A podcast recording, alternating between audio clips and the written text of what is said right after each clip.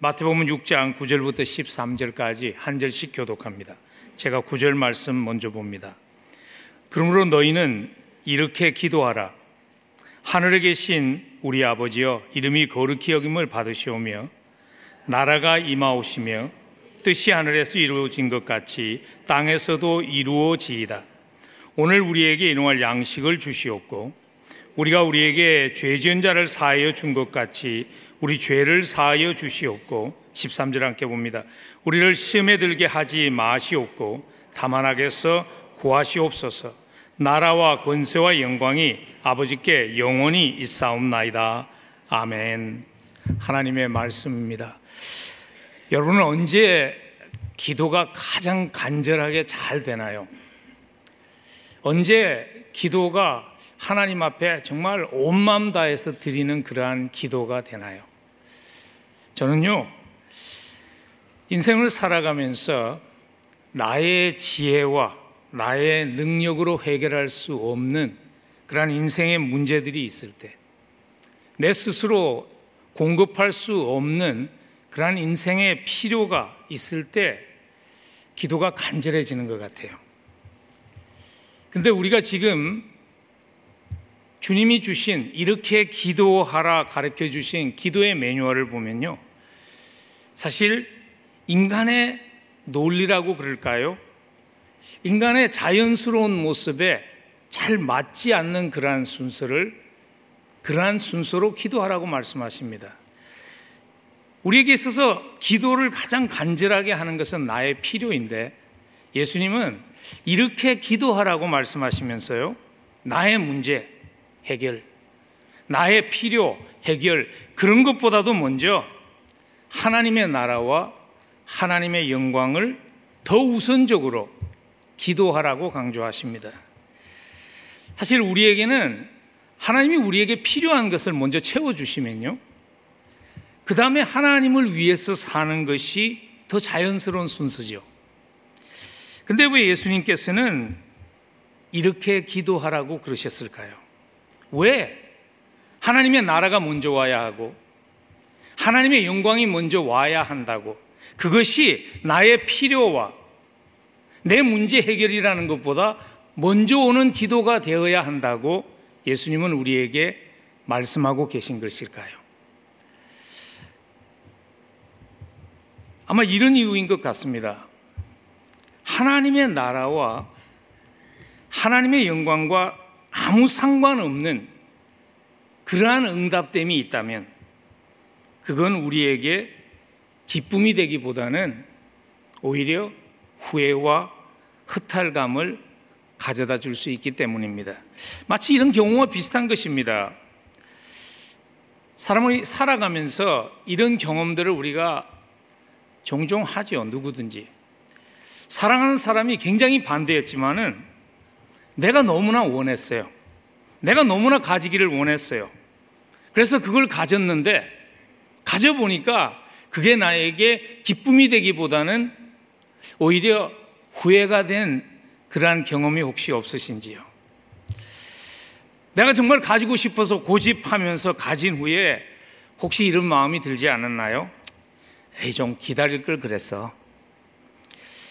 그 사람한테 그렇게 섭섭한 마음 주면서까지 꼭 필요하지는 않았는데 좀 기다릴 걸 그랬어 하는 그러한 경험들 혹시 살아가면서 없으신지요? 내가 가지는 것, 원하는 것보다 차라리 사랑하는 사람, 나에게 소중한 사람이 원하는 것을 이루어 주었을 때 더 큰 기쁨과 더 큰 만족이 있죠. 그걸 가장 잘 이렇게 글로 표현한 한 짧은 스토리가 있죠. 아마 여러분들 다 아시는 스토리예요. 오헬리나는 작가가 The Gift of the Magi, 동방 박사의 선물이라는 그 이름으로 글을 썼죠. 우리에게는 그게 크리스마스 선물이라는 그런 타이틀로 알려진 단편 소설이죠. 거기에 보면 아주 가난한 부부가 등장합니다. 델라와 짐이라는 아주 사랑하지만 너무나 가난했던 젊은 부부가 등장해요. 크리스마스가 자주 왔어요. 아내 델라가 남편에게 정말 좋은 선물을 해주고 싶었어요. 근데 가진 것이 없어요. 가진 돈이 1불 87점밖에 없어요. 그래서 고민을 하다가 고민을 하다가 내린 결정이 뭐냐면 델라에게 있어서 가장 소중한 것이었어요. 그리고 가장 자랑이었죠. 자기의 긴 아름다운 머리를 머리카락을 잘라서 그거로 남편이 굉장히 소중하게 연기는 할아버지 때부터 물려받은 그 시계, 금 시계에 잘 어울리는 백금 시계줄을 사죠. 그리고 아주 기쁜 마음으로 돌아와서 직장을 마치고 돌아온 남편에게 선물을 주었을 때 선물 박스를 열면서 백금 시계줄을 보았던 남편의 표정은 기뻐할 줄 알았는데 아주 난감해 하면서 아내에게 자기가 선 선물을 내놓죠. 그 선물 속에 보니까 아내의 아름다운 머리카락을 위한 빛이 있었죠. 아주 멋진 고급 빛이 들어 있었습니다. 남편 짐은 자기의 시계를 팔아서 아내의 머리, 아름다운 머리를 위한 선물을 산 거죠. 두 사람은 서로 원하는 것을 갖지 못했지만 가장 기쁜 그러한 크리스마스를 맞았다는 스토리죠.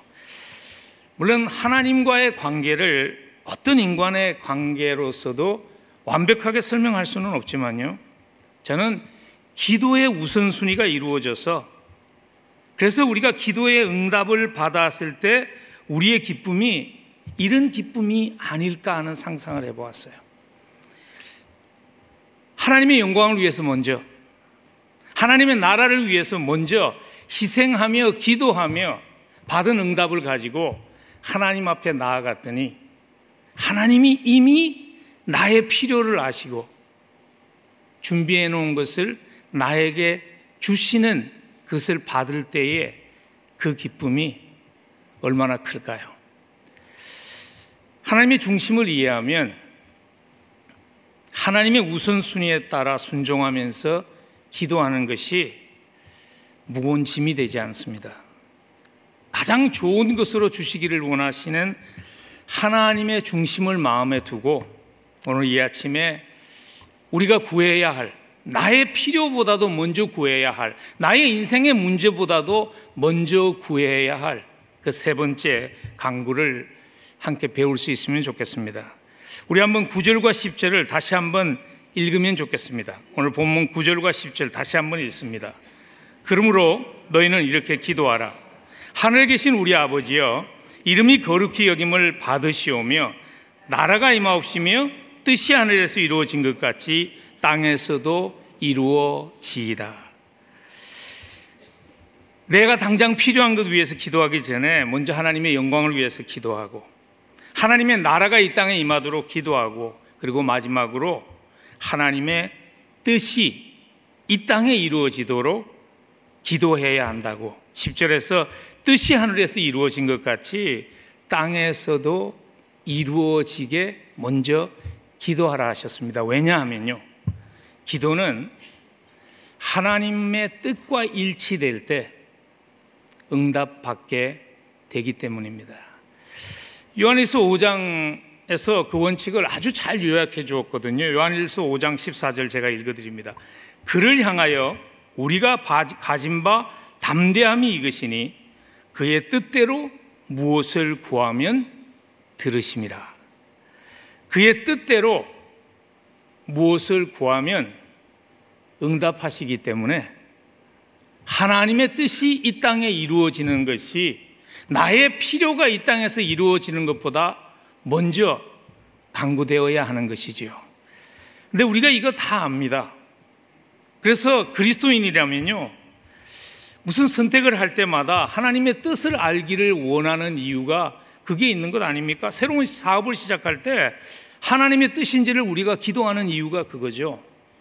결혼의 배우자를 선택할 때 하나님의 뜻인가를 우리가 기도하는 이유가 뭐냐면 하나님의 뜻이면 그것은 이루어진다는 것이죠. 하나님의 뜻이면 실패하지 않는다는 것을 우리가 알기 때문이죠.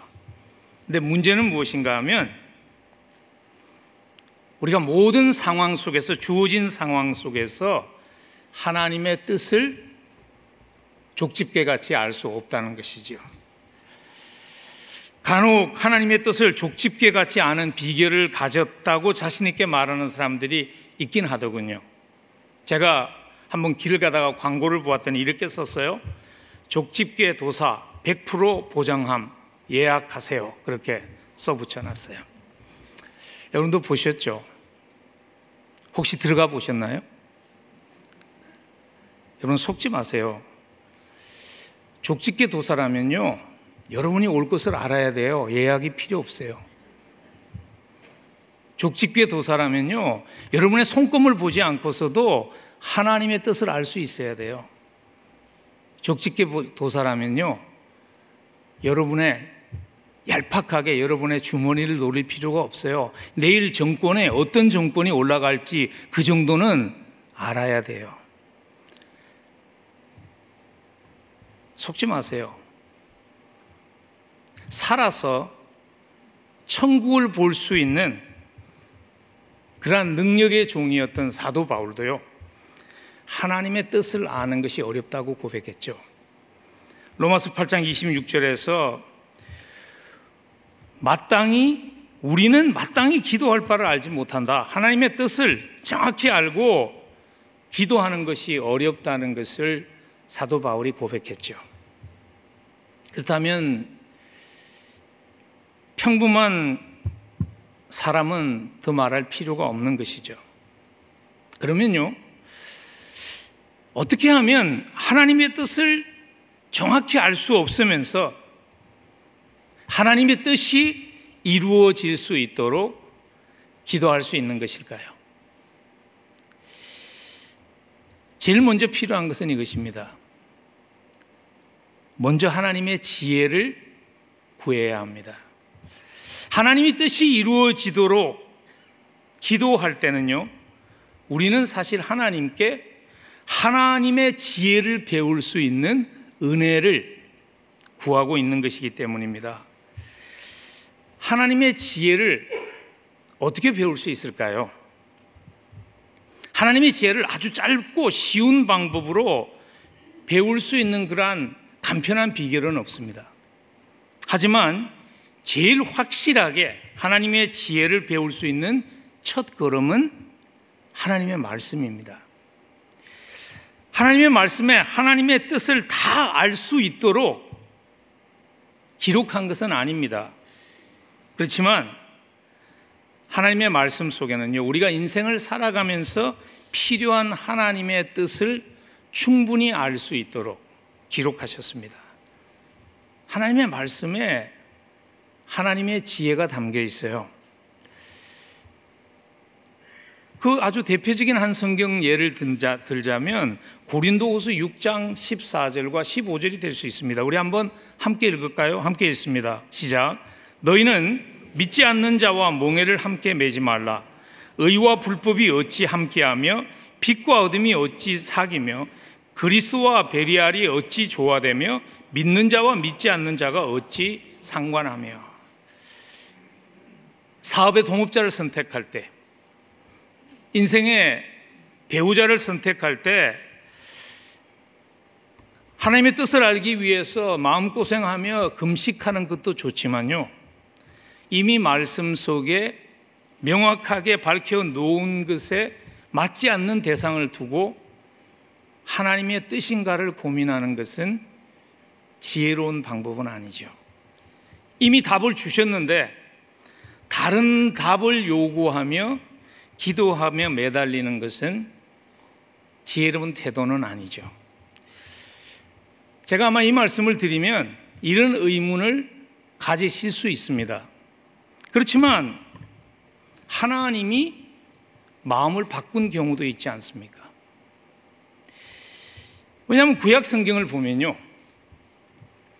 하나님의 뜻이 이미 정해지셨는데 그럼에도 불구하고 신실한 하나님의 사람들의 기도의 결과로 하나님께서 마음을 바꾼 것 같이 보이는 사례들이 꽤나 구약 성경에 여러 군데 있기 때문이죠. 그 대표적인 사례가 출애굽기 32장에 등장하는 모세의 기도죠. 아마 여러분들 아실 거예요. 모세가 기도하죠. 하나님께서 이스라엘 백성들이 우상을 숭배한 후에 분노하셔서 하나님이 이스라엘 백성들을 다 치려고 그러십니다. 근데 모세가 기도하죠. 그랬더니 출애굽기 32장 14절에 보면 이렇게 기록했어요. 여호와께서 뜻을 돌이키사 말씀하신 화를 그 백성에게 내리지 아니했다. 하나님이 뜻을 돌이켰다. 여러분 모세의 기도가 하나님의 마음을 바꿔놓은 걸까요? 모세의 기도가 하나님의 뜻을 바꿔놓은 것일까요? 기도는 하나님의 뜻을 바꿀 수 있을까요? 뭐 어떤 학자들은 이렇게 답하시더라고요. 하나님은 하나님이시기 때문에 중요한 시기마다 자기가 원하시는 대로 양자태기를 할 수 있는 역사의 주권자이시다. 그래서 그렇게 하실 수 있다. 근데 저는 그분들이 아주 유명한 학자들이지만 동의할 수 없는 이유가 뭐냐면 성경을 보면 하나님이 한 번 뜻을 정하시면 바꾸는 분이 아니라고 이미 밝히 기록해 놓은 말씀이 성경에 너무 많기 때문입니다. 민수기 23장 19절에 이렇게 기록하셨습니다. 제가 세 번역으로 좀 도움이 되기 때문에 이해하는데 읽어드립니다. 하나님은 사람이 아니시다. 거짓말을 하지 아니하신다. 사람의 아들이 아니시니 변덕을 부리지도 아니하신다. 어찌 말씀하신 대로 하지 아니하시랴. 어찌 약속하신 것을 이루지 아니하시랴. 사무엘상 15장 29절은 더 확실하게 말씀하십니다. 이스라엘의 영광이신 하나님은 거짓말도 안 하시거니와 뜻을 바꾸지도 않으십니다. 하나님은 사람이 아니십니다. 그러므로 하나님은 뜻을 바꾸지 않으십니다. 여러분 성경, 성경이 이랬다 저랬다 하는 것일까요? 일관성 없이 아닙니다. 오늘 모세의 중보 기도를 기록한 출애굽기 32장 14절에 있는 하나님이 뜻을 돌이키셨다는 것은요. 조금 이렇게 어려운 말이기는 하지만 신학 용어로 신인 동감 동정설입니다. 뭐냐면 하나님은 사람이 아니잖아요.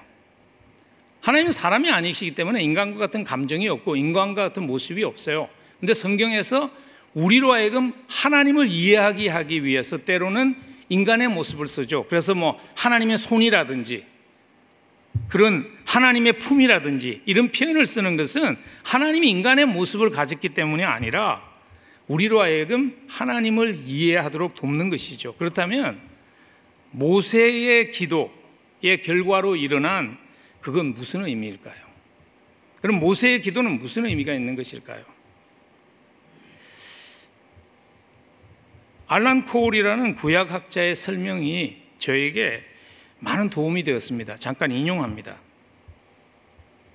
모세가 기도로서 이스라엘을 향한 하나님의 뜻을 바꾼 것이 아니라 하나님의 뜻을 기도한 것으로 생각해야 한다. 즉, 모세의 기도는 모세가 기도하는 그 순간 어느 때보다 하나님의 마음으로 그는 행했던 것이라고 그 학자는 설명합니다. 저는 동의가 됩니다. 왜냐하면 모세가 기도한 것은 뭐냐면 하나님이 이미 그런 마음을 가지셨어요. 이스라엘 백성들을 죄를 지었으니까 징계해야 하지만 회개하면 용서하시기를 원하시는 그 마음을 하나님이 가지셨는데 모세가 그 마음을 기도한 것이죠. 그리고 하나님은 그 모세의 기도를 응답하신 것이죠. 기도는요, 결국 하나님이 이루시고자 하시는 것을 우리가 강구하도록 마음과 그리고 힘을 주시는 결과가 기도입니다. 기도는 하나님의 마음을 바꾸는 것이 아닙니다. 기도는 하나님의 뜻이 이루어지게끔 하나님께서 그것을 강구하게끔 만든 결과로 나타나는 것이 기도입니다. 근데 이 말은 자칫 잘못하면 이렇게 오해될 수 있는 소지가 있죠. 그러면 우리는 그냥 아무런 결정권이 없는 손과 발에 실이 묶여서 놀아나는 곡두각시와 같은 존재인가? 그런 의미는 아닙니다. 아마 가장 설명하기 어려운 그러한 논제 중에 하나가 무엇인가 하면 하나님의 주권과 인간의 자유의지의 관계는 쉽게 설명할 수 없는 그러한 신학적인 논제입니다. 그래서 하나님의 주권만 너무 강조하게 되면요. 인간은 하나님이 원하시는 것만 해야 되는 그러한 꼭두각시로 전략되게 되고요. 반면에 인간의 의지를 너무 강조하면 하나님이 인간이 없이는 아무것도 할 수 없는 기도와 연관해서 말하면 하나님은 인간이 기도하지 않으면 하나님의 뜻을 행할 수 없는 분이 되는 거예요. 그래서 종종 왜 기도의 능력을 강조하는 분들이 이런 말들을 하시잖아요. 우리의 기도가 부족하기 때문에 하나님이 당신의 뜻을 이루시는데 방해를 받았다고. 우리가 기도하지 않으면 하나님이 자기의 뜻을 행할 수 없다고 얘기합니다. 근데 그런 말이 사실 우리로 하여금 기도하도록 격려하는 데는 효과가 있어요. 근데 문제는 무엇인가 하면 또한 기도가 하나님을 좌지우지할 수 있게 하는 그러한 함정에 빠지게 되는 것이죠. 그러면 하나님의 뜻과 우리의 기도는 어떤 관계가 있는 것일까요? 한 구약학자가 한 예를 들었는데요. 저에게는 많은 도움이 되었어요. T.C. 해먼이라는 학자가 자기도 그 문제를 고민하다가 이런 예를 들었어요. 어린 원숭이는 목에 새끼 원숭이를 매단 채 이 가지에서 저 가지로 뛰어다닙니다.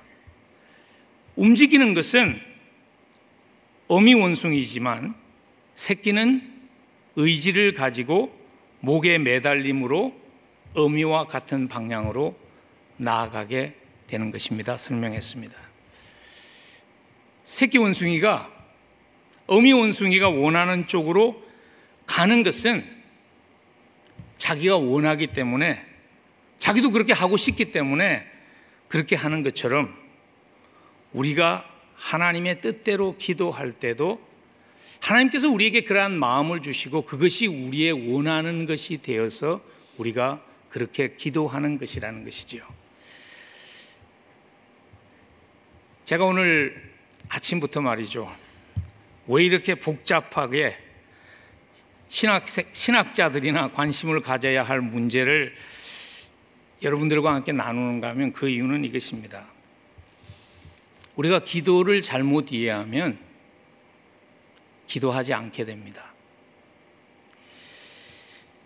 우리로 하여금 기도하기를 포기하게 하는 영적인 방해가 굉장히 많기 때문입니다.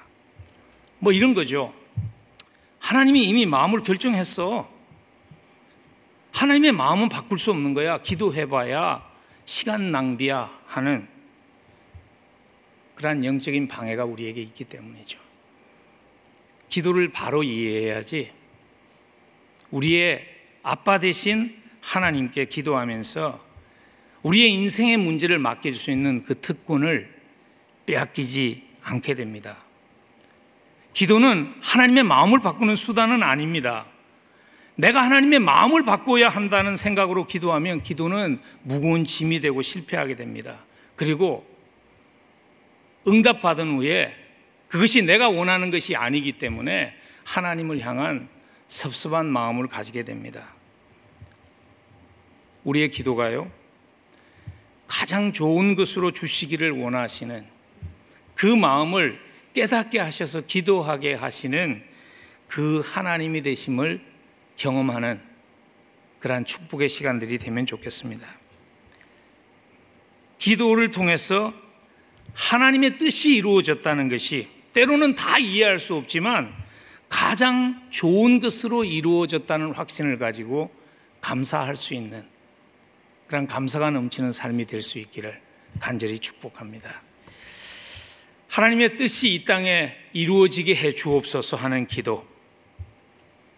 하나님의 뜻을 때 깨달아가며 하나님의 뜻이 이루어지는 그러한 기도가 되려면요. 두 번째로 꼭 이거 기억하셔야 합니다.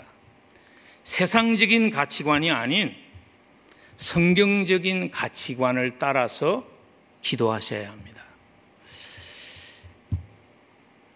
세상적인 가치관에 혼동되게 되면요.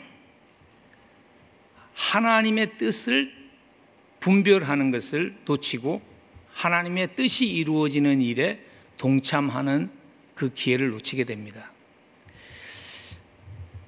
하나님의 뜻이 우리 속에 이루어지면요. 삶이 의미가 있고 보람이 있어집니다. 인간은요.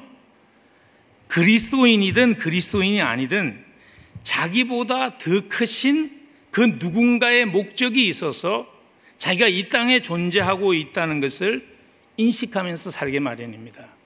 그래서 그게 이루어지면 그 속에서 우리는 의미를 찾고 만족을 누리게 돼 있어요. 어떤 분이 저에게 이 뉴스 아리클을 전해 주었어요.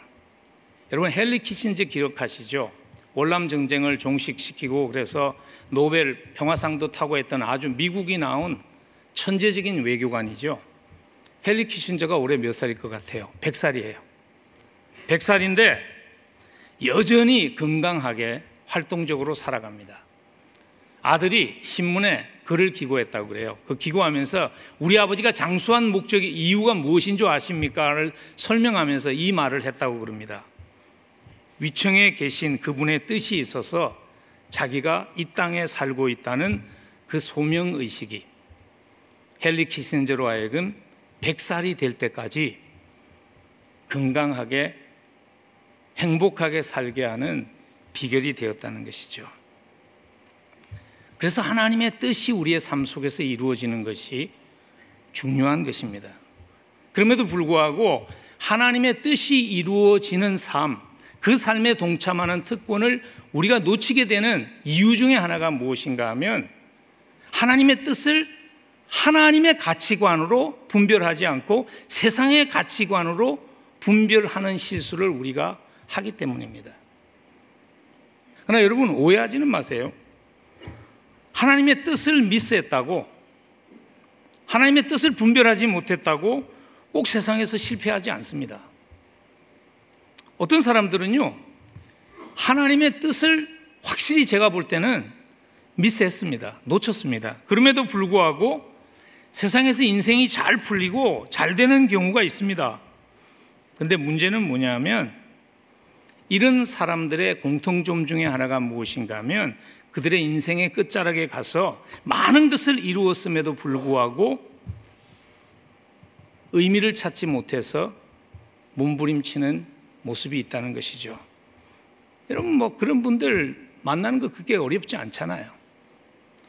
근데 그렇게 생각하지 마십시오. 아, 배가 불러가지고 사치스러운 고민이야. 사치스러운 고민이 아닙니다. 아무리 많은 것을 이루어도 하나님의 뜻과 상관없는 성취는 우리에게 의미와 만족을 주지 못합니다. 그래서 하나님의 뜻을 분별하는 것이 중요한 것입니다. 그리고 내 삶 속에서 그 하나님의 뜻이 이루어지는 삶이 되는 것이 중요한 것입니다. 그러기 위해서 우리가 꼭 기억해야 될 것 중에 하나가 뭐냐면 하나님의 가치관이 세상의 가치관과 다르다는 것입니다. 세상의 가치관은요, 한 가지 특징이 있습니다. 그게 뭐냐 하면 세상의 가치관은요, 항상 높아지고 눈에 보이는 화려함과 위대함을 추구하게 합니다. 그러나 성경적인 가치관은요, 크고 위대한 것을 추구하는 것이 하나님의 뜻의 기준이라고 말씀하시지 않습니다. 그럼에도 불구하고 우리는 크고 대단한 일, 그것이 하나님의 뜻이라고 생각하는 실수를 잘 합니다. 그래서 하나님의 뜻을 분별하지 못하고 하나님의 뜻이 자기의 삶 속에서 이루어지는 그 기회를 놓치기를 잘 하는 것입니다. 우리 목회자들도 예외가 아닌 것 같아요. 기도를 그렇게 열심히 하면서도 종종 하나님의 뜻을 미스하는 이유가 무엇인가 하면 가치관의 문제입니다. 아주 쉬운 예는 이런 것이죠.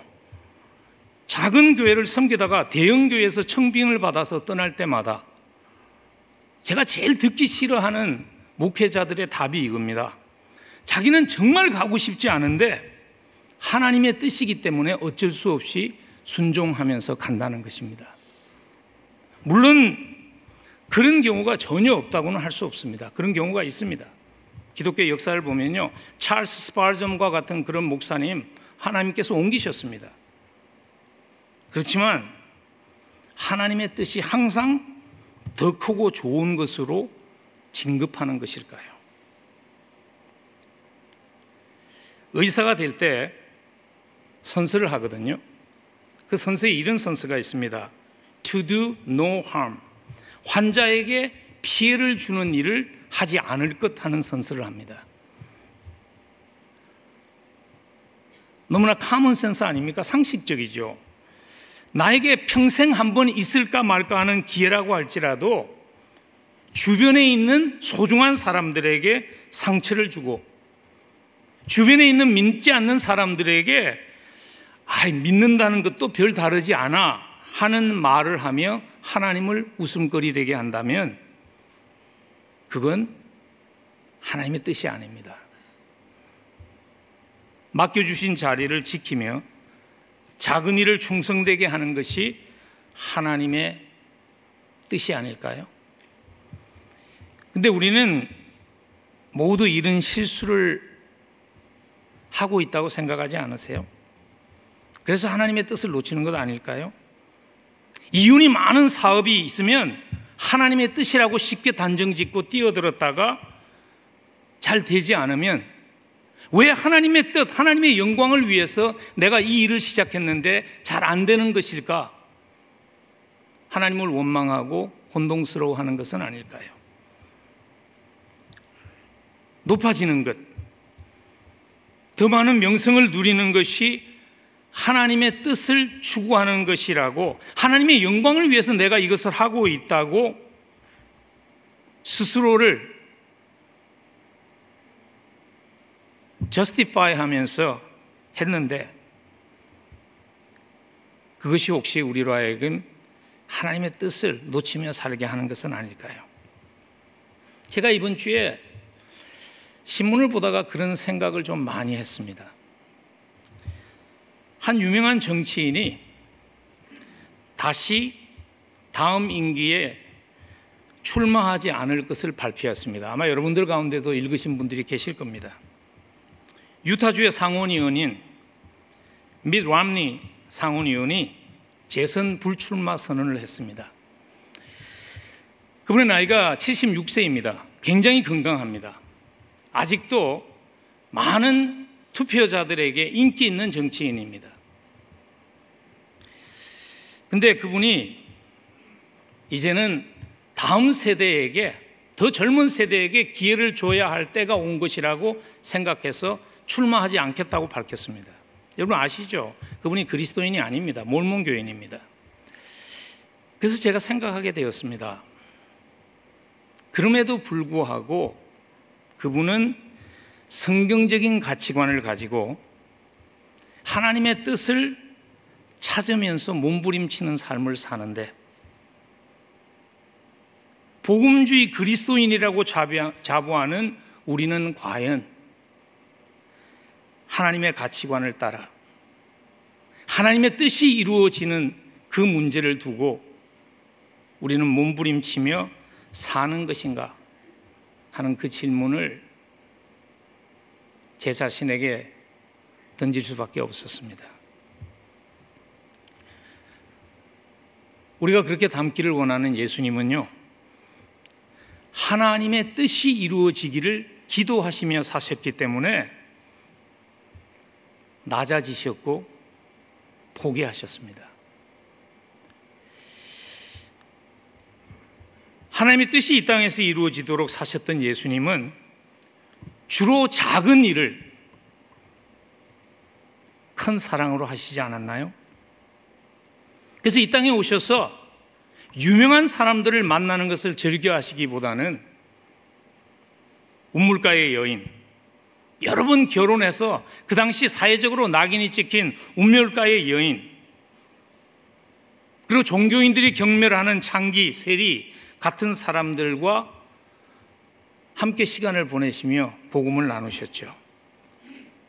십자가를 지시기 위해서 예루살렘으로 올라가는 그 중요한 시간에 어떻게 보면 하나님의 나라, 하나님의 영광과는 아무런 상관이 없어 보이는 눈먼 바디메오를 고쳐주시기 위해서 발걸음을 멈추시고 그를 치료해 주시지 않았나요? 여러분 잊지 않았으면 좋겠습니다. 하나님의 평가 기준은 세상의 가치 기준과 상당히 다릅니다. 예수님께서 그렇게 말씀하셨죠. 가난한 가부가 자기가 가진 전 재산이었던 작은 동전 두 개를 흥금함 속에 넣었을 때 그것도 누가 볼까봐 아주 부끄럽게 숨어서 그 일을 했을 때 예수님은 그녀를 지켜보시면서 그렇게 얘기하셨죠. 그 어떤 부자보자도 그 어떤 사람보다도 더 많이 했다고. 예수님의 평가는 세상의 평가와 다릅니다. 또한 예수님이 평가하시기에 너무나 위대한 헌신입니다. 그래서 모든 복음서에 사복음서에 다 기록하게 하셨습니다. 그 사건이 딴 것 아니잖아요. 자기의 초라한 도시락을 보리떡 다섯 개와 비쓱 마른 물고기 두 마리를 그 초라한 도시락을 내어놓은 이름 모를 소년의 헌신을 예수님은 가장 위대한 헌신이라고 평가하시고 성경에 기록하시게 하셨지요.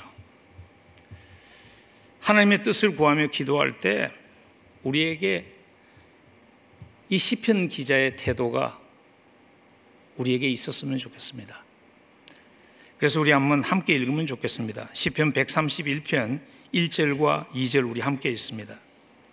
여호와여 내 마음이 교만하지 아니하고 내 눈이 오만하지 아니하오며 내가 큰 일과 감당하지 못할 놀라운 일을 일을 하려고 힘쓰지 아니하나이다.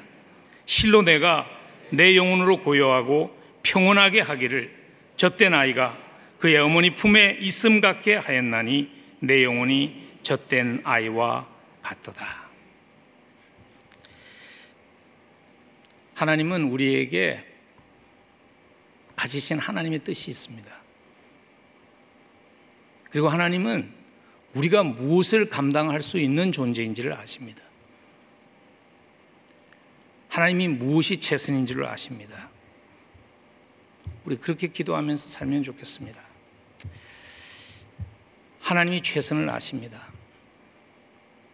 때로는 그것이 나에게는 최선과 같이 보이지 않아도 나의 뜻이 아닌 하나님의 뜻이 이루어진 것을 그리고 그 뜻이 이루어지는 일 속에 하나님 나를 서게 하신 것을 감사합니다 하며 기도할 수 있는 그래서 하나님의 뜻이 이 땅에 이루어지는 것을 경험하는 그러한 축복 놓치지 않는 우리 모두가 되기를 간절히 축원합니다.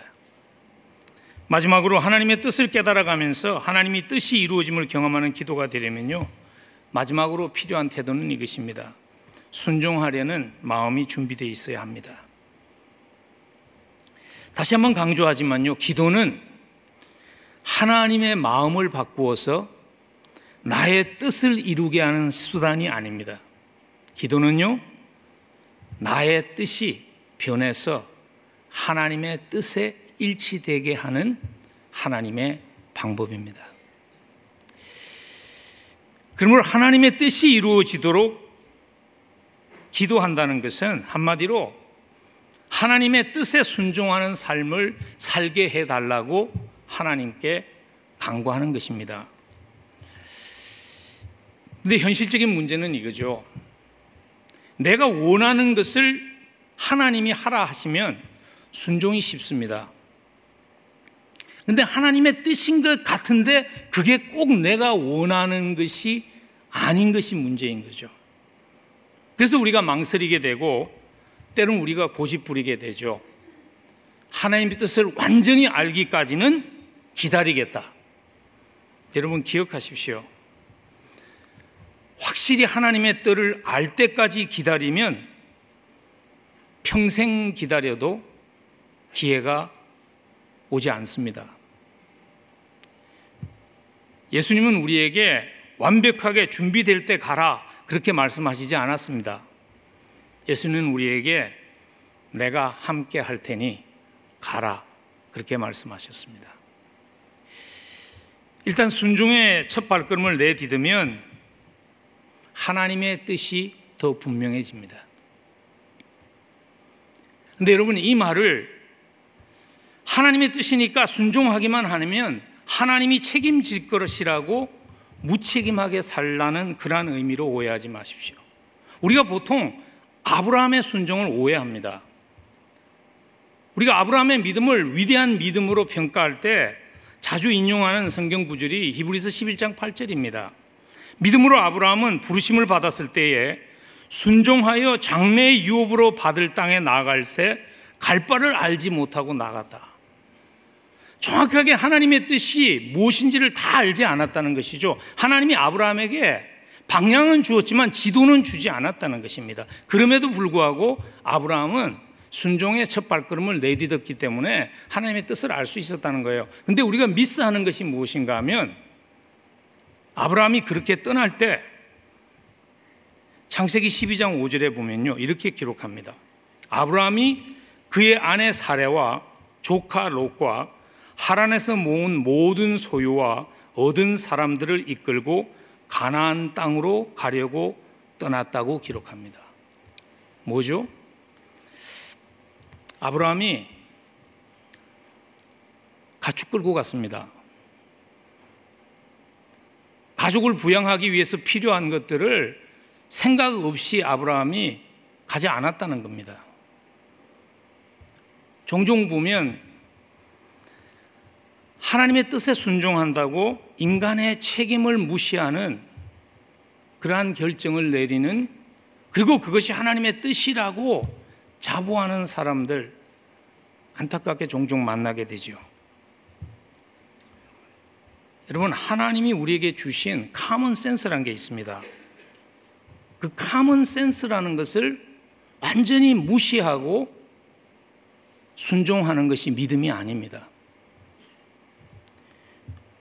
제 후배 목사님 분에 한 분 이렇게 좀 말을 이렇게 특별하게 잘 하시는 분이 계세요. 여러분들도 아시죠? 그 밴쿠버에서 목회하시는 박신일 목사님이 한번 그러더라고요. 미친 사람이 칼을 휘두르는데 목을 내미는 것은 믿음이 아닙니다.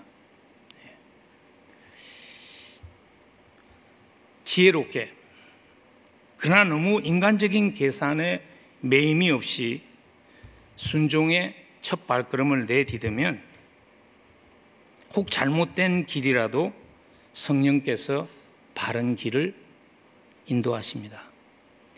이사에서 30장 21절이 그런 약속이 담긴 말씀입니다. 너희가 오른쪽으로 치우치든지 왼쪽으로 치우치든지 내 뒤에서 말소리가 내 귀에 들려 이르기를 이것이 바른 길이니 너희는 이리로 가라 할 것이라고. 순종하며 하나님의 뜻이 우리의 삶 속에 이루어지는 삶이 되려면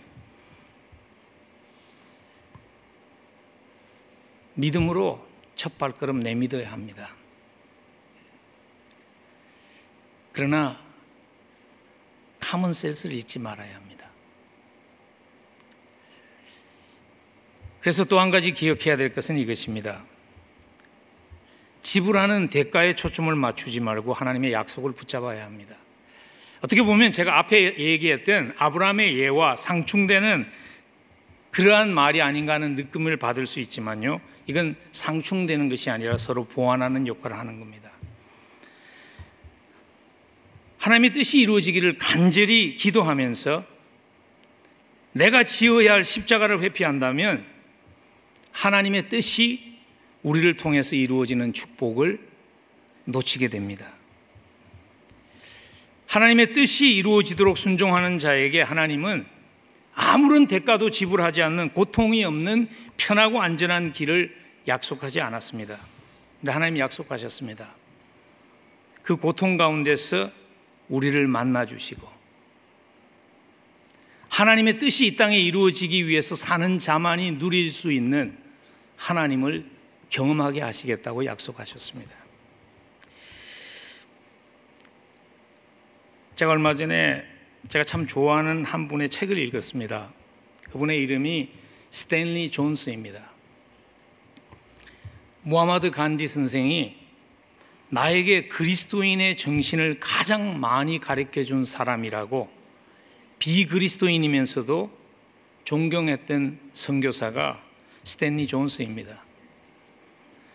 80대 중반의 인생의 여정을 돌아보면서 그가 책을 썼는데 타이틀이 이것입니다. The Divine Yes. 하나님의 수락이라는 책입니다. 거기서 그가 이렇게 고백합니다. 나의 믿음의 여정에는 상처들이 있습니다. 그러나 그 상처 아래에는 의심은 없습니다. 내가 그리스도의 그리스도인의 길에 들었었던 18세 때보다 지금 나는 내가 그리스도인이라는 사실에 가슴이 더 벅차오릅니다. 그는 고백합니다. 믿음의 여정을 마칠 때 나의 고백이 되었으면 좋겠다는 생각이 들었습니다. 믿음의 여정을 마치면서 우리의 고백이 되었으면 좋겠다는 그러한 바람이 있습니다. 하나님의 뜻이 이루어지도록 기도할 때 우리는 하나님이 뜻이 이루어지기 위해서 요구되는 나의 십자가를 즐겁게 지겠습니다. 하나님께 고백하는 것입니다. 예수님도 그렇게 하셨지 않나요? 누가 보면 22장 42절에서 이르시되 아버지여 만일 하나님의 뜻이여든 이 잔을 내게서 옮기시옵소서. 그러나 내 원대로 마시옵고 아버지의 원대로 되기를 원하나이다 하셨습니다. 대가가 있습니다. 그러나 잊지 마십시다. 우리가 지불하는 대가보다 우리가 누릴 축복이 훨씬 더 크다는 것. 하나님 뜻이 우리의 삶 속에서 이루어지면요. 평범한 삶이 위대한 삶으로 변합니다. 적어도 하나님의 눈에는 그렇습니다. 하나님의 뜻을 강구하고 순종하는 삶을 삶을 통해서 여러분과 저의 삶도 있어도 그만, 없어도 그만한 그러한 인생이 아니라 하나님께 꼭 필요한 인생이었다고 평가받는, 칭찬받는 그러한 인생 될 수 있기를 간절히 축복합니다. 말씀을 마무리 짓습니다. 한 노년기에 있는 분에게 심각한 심장마비가 찾아왔습니다. 매시브 하르텍이 찾아왔어요. 그때 의사들은 다 그렇게 말했습니다. 그가 생존하지 못할 것이라고 예상했습니다. 근데 놀랍게 그가 살아났습니다. 그냥 살아난 것뿐만 아니라 건강하게 살아났습니다. 물론 심장마비가 지나가고 나니까 좀 약해진 부분이 있기는 했지만 일상생활을 하기에는 지장이 없는 건강한 모습으로 살아났습니다. 그 후에 그분은 이 질문을 자신에게 던질 수밖에 없었다고 그러죠. 하나님께서 나를 아직 이 땅에 있게 하신 이유가 무엇일까? 하나님께서 아직 나를 이 땅에 있게 하신 그 이유가 무엇일까? 심장마비와 같은 인생의 극단적인 그런 경험이 있은 후에만 물어야 할 질문은 아니라고 생각지 않으세요? 우리 모두가 분주하게 살아가는 발걸음을 멈추고 물어야 할 질문이라고 생각지 않으세요? 하나님께서 나를 아직도 이 땅에 두신 그 이유는 무엇일까? 정말 묻고 답을 찾아야 할 질문인데 생각조차 하지 않고 정신없이 살아가는 현대인들을 향해서요. 미국의 유명한 작가죠. 워커 퍼시라는 분 아주 유명한 얘기를 했죠. You can get all A's and still flunk life. All A를 받고도 인생에 실패할 수 있습니다 하는 유명한 말을 했던 워커 퍼시가 이러한 예리한 한 마디를 했습니다. 모든 절망 중에서도 가장 최악의 것은 어떤 사람이 진짜 노숙자인데도 자기가 집에 있다고 생각하는 것이라고. 자기가 노숙자인데 자기가 지금 집에 살고 있다고 생각하는 것이 가장 절망스러운 일이라고. 여러분 어떻게 생각하세요? 우리는 이 땅에 영원히 살지 않습니다. 우리는 하나님이 정해주신 시간을 이 땅에서 살다가 돌아가야 하는 나그네입니다. 하나님께서 나를 아직 이 땅에 있게 하신 이유는 무엇일까? 예수님이 답하셨습니다. 오늘 하나님의 나라가 이 땅에 임하는 하나님의 뜻이 이 땅에 이루어지는 그 이유 때문에 하나님이 아직 우리를 이 땅에 두셨지요. 여러분과 저의 인생이 더 좋은 세상을 남겨주고 떠날 수 있는 인생이 되면 좋겠습니다. 하나님의 뜻이 이 땅에 이루어지는 그 일에 우리의 삶을 드림을 통해서 이 세상을 처음 발견했을 때보다 좀 더 좋게 만들어 놓고 떠날 수 있는 후회 없는 인생이 되시기를 주의 이름으로 간절히 축복합니다. 기도하겠습니다.